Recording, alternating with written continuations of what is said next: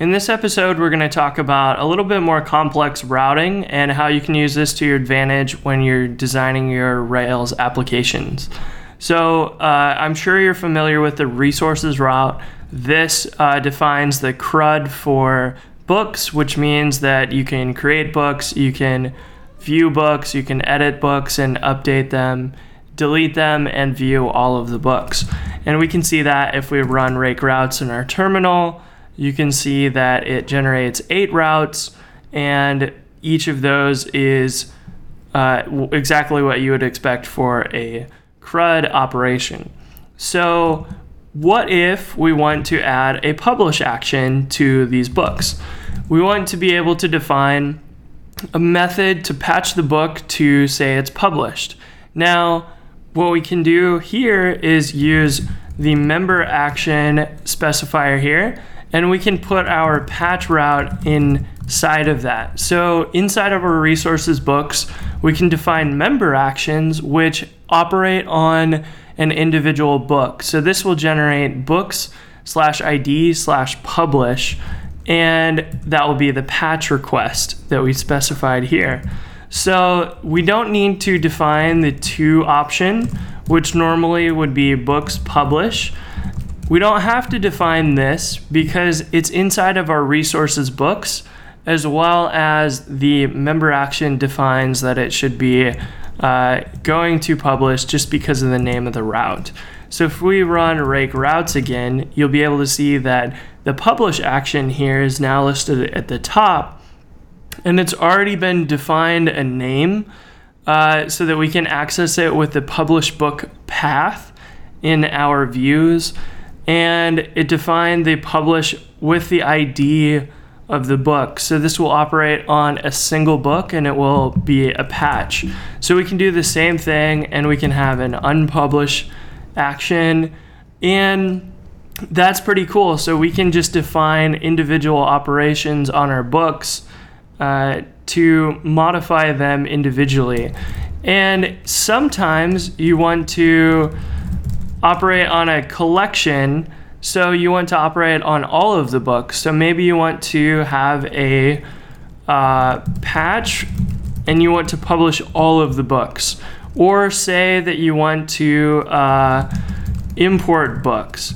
So this way you can run rake routes again. And if you've defined the collection routes, you can see that there's now the published book, unpublished book, but now we have publish all books and import books path. So these don't have the ID of the record in the URL, but they define a action called publish all and import that will work on all of the books.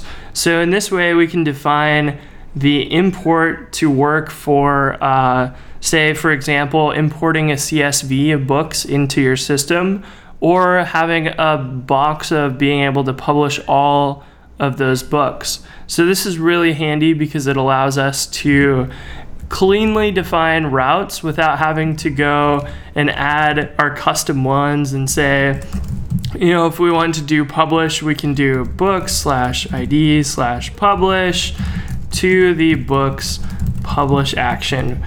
If we didn't have this member uh, functionality here, we'd have to do it manually. And then when you're reading through these, it's a lot less organized because here everything's scoped inside of this resources books block.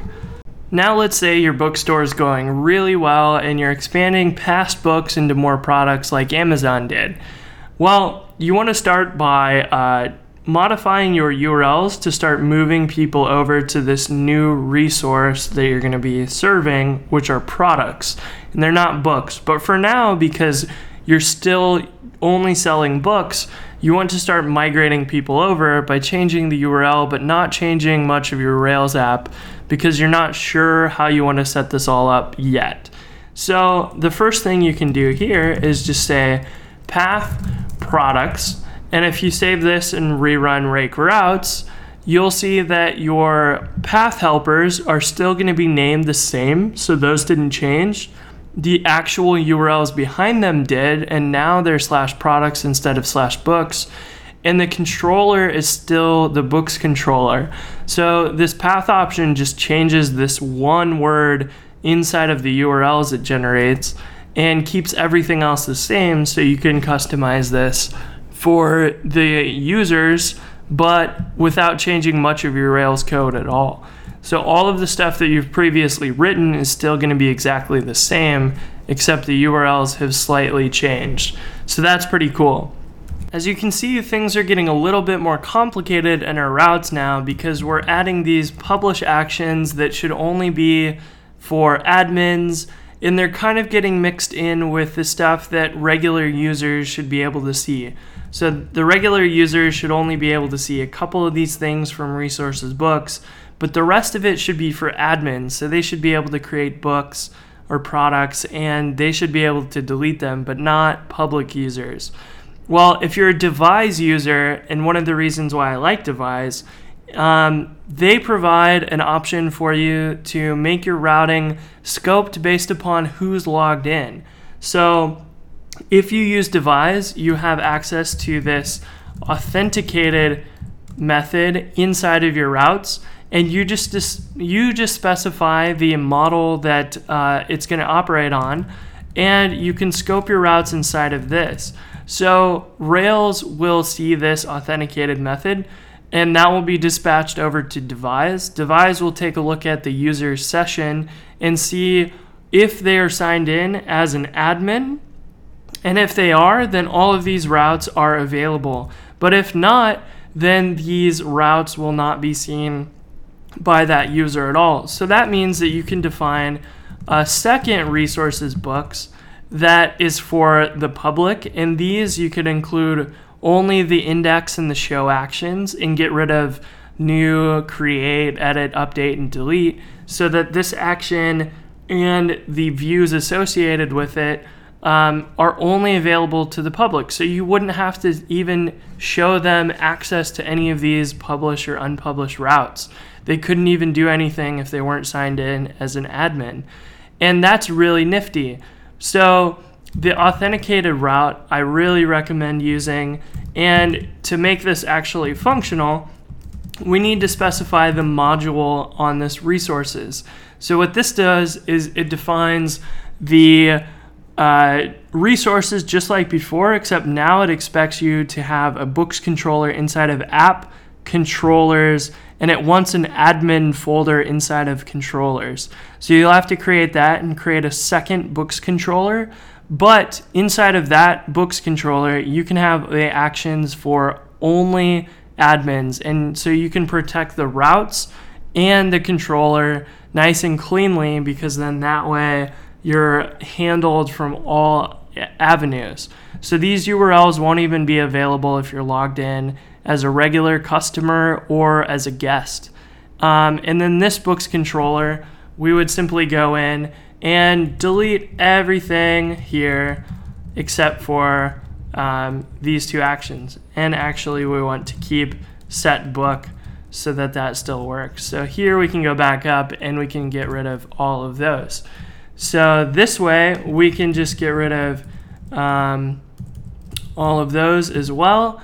And your access to books is really clean and simple. So we know that this is for guest users or customers. And then our other books controller, which I haven't created, would just be class admin books controller. And same as before, in that one, you would just add your before action to make sure that an admin user is signed in and then you can have all your other activity in there. So this method of handling routes allows you to organize your responsibilities into different controllers based upon who signed in, which I think is really awesome. It allows you to organize your controllers in a way that uh, it's expected. You can jump into an application and see, oh, hey, there's a books controller, there's a user's books controller, there's an admin's books controller, and you can see that each one of those is handled a little bit differently so you understand the differences between their responsibilities and you can just kind of imagine them seeing the folder structure. So that's pretty nifty and uh, something I think that makes your applications a whole lot more manageable as they tend to grow. So I hope you enjoyed this. I'm sure we'll cover more advanced routing in the future. Um, and I will see you next week.